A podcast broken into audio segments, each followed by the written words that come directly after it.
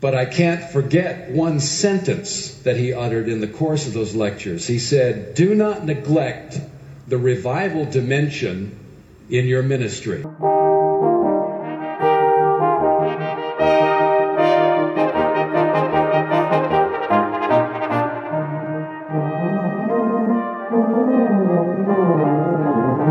Hello and welcome. My name is Richard Lane, and I'm back with a new year of riding on the clouds, and beginning this year, 2022, with the book of Acts, the Acts of the Apostles.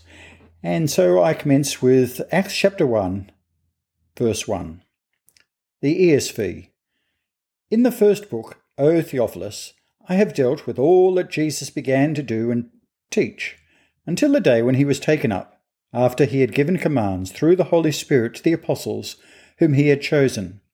To them he presented himself alive after his suffering by many proofs, appearing to them during forty days and speaking about the kingdom of God.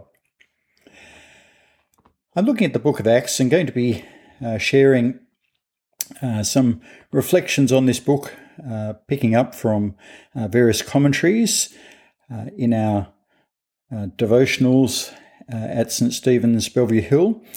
I've through the YouTube recordings, I looked at the book of Second Timothy with the writer and author, the late John Stott. Well, John Stott kicks us off uh, in this uh, study on the book of Acts, and uh, this first study is fairly uh, short and introductory and really gets not very uh, far past uh, the very title of the book.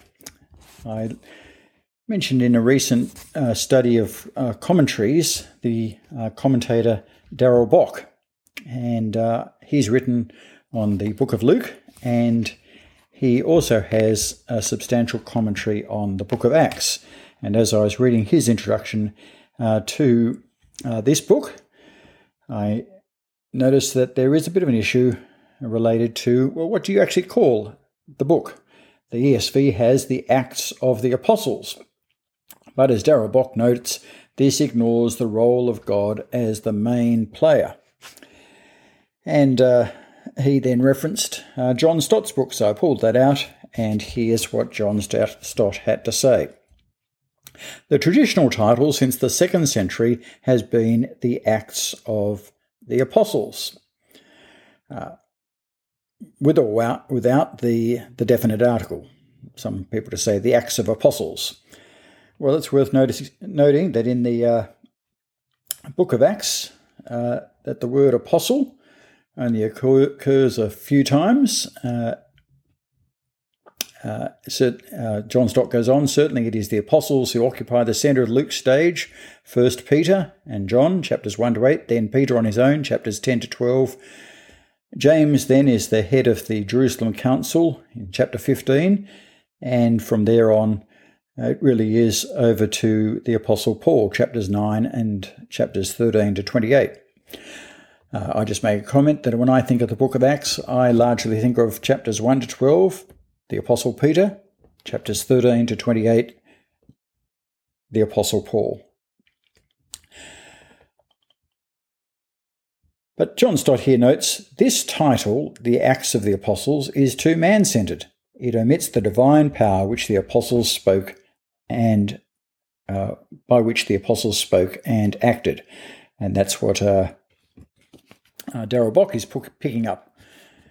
Well, so uh, John Stott goes, others have proposed the title The Acts of the Holy Spirit, uh, such as one Johann Albrecht Bengel in the 18th century.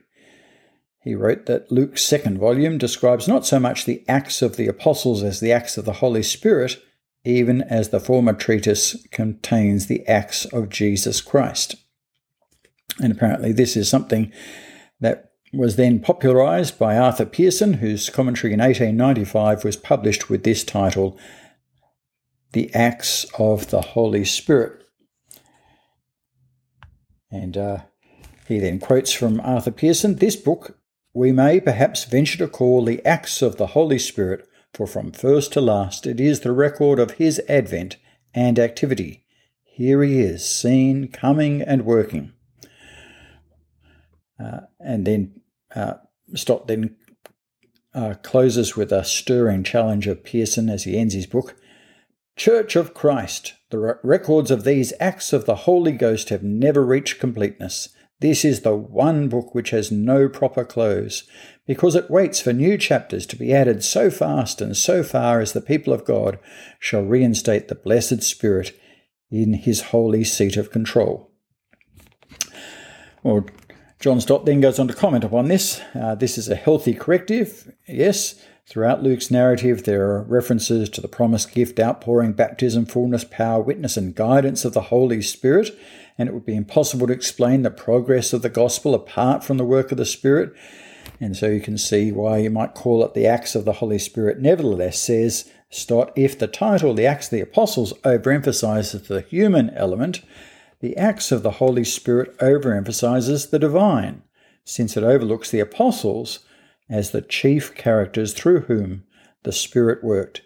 And it's also inconsistent with this opening verse uh, that Luke has here, which implies that the acts and words he reports are those of the ascended Christ working through the Holy Spirit, who, as Luke knows, is the Spirit of Jesus.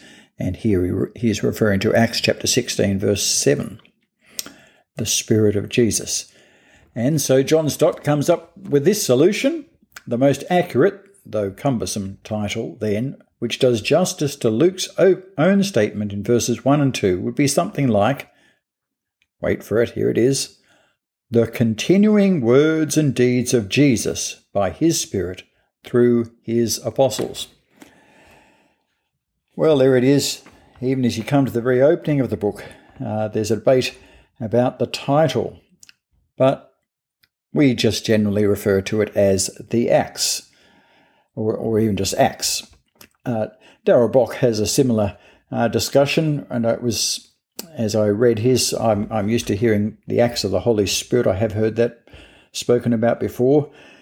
Um, and uh, he comes up with this uh, title himself, which seems equally cumbersome The Acts of the Sovereign God through the Lord Messiah Jesus by his Spirit on behalf of the Way.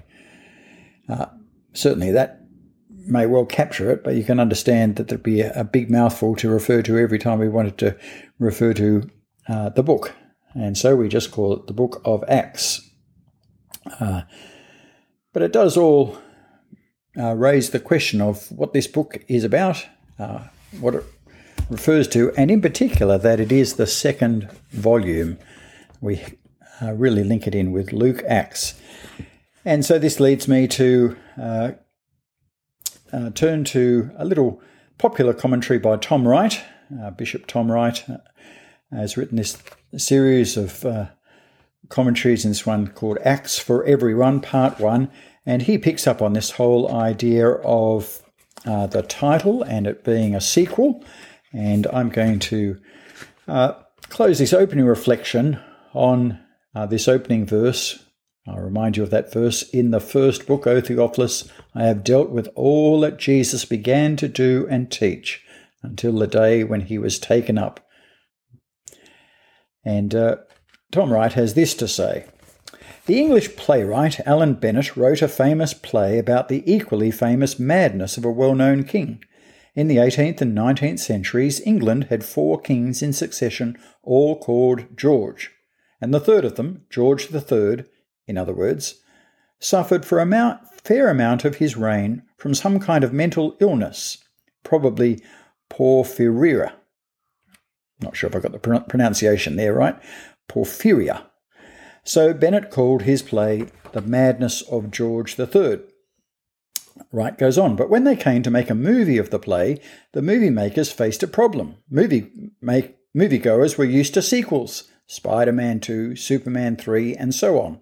A title like that meant that there had been an earlier film of the same name, so they were worried that if people saw a title like The Madness of George III, they would assume they had missed the first two films in the sequence, and perhaps they wouldn't go to see what they took to be the third. So the filmmakers just called the movie The Madness of King George. The opening paragraph of the book we are now going to read, that is, uh, the book of Acts, uh, speaking about his commentary here, uh, declares, says Tom Wright, clearly and solidly that, unlike Bennett's play and film, it is indeed a sequel. There has been a previous book, and this one continues the story. In fact, it even suggests a kind of title The Deeds and Teaching of King Jesus, the, uh, King Jesus too. Uh, I was tempted to say Jesus the second, uh, and here Tom Wright here corrects not Jesus the second, of course, because there is only one King Jesus, but the second book about what the one and only Jesus did and taught. Well, I can see why we don't call it the deeds and teaching of King Jesus 1 1. Uh, you fall into that trap, be disaster. Anyway, uh, Tom Wright goes on.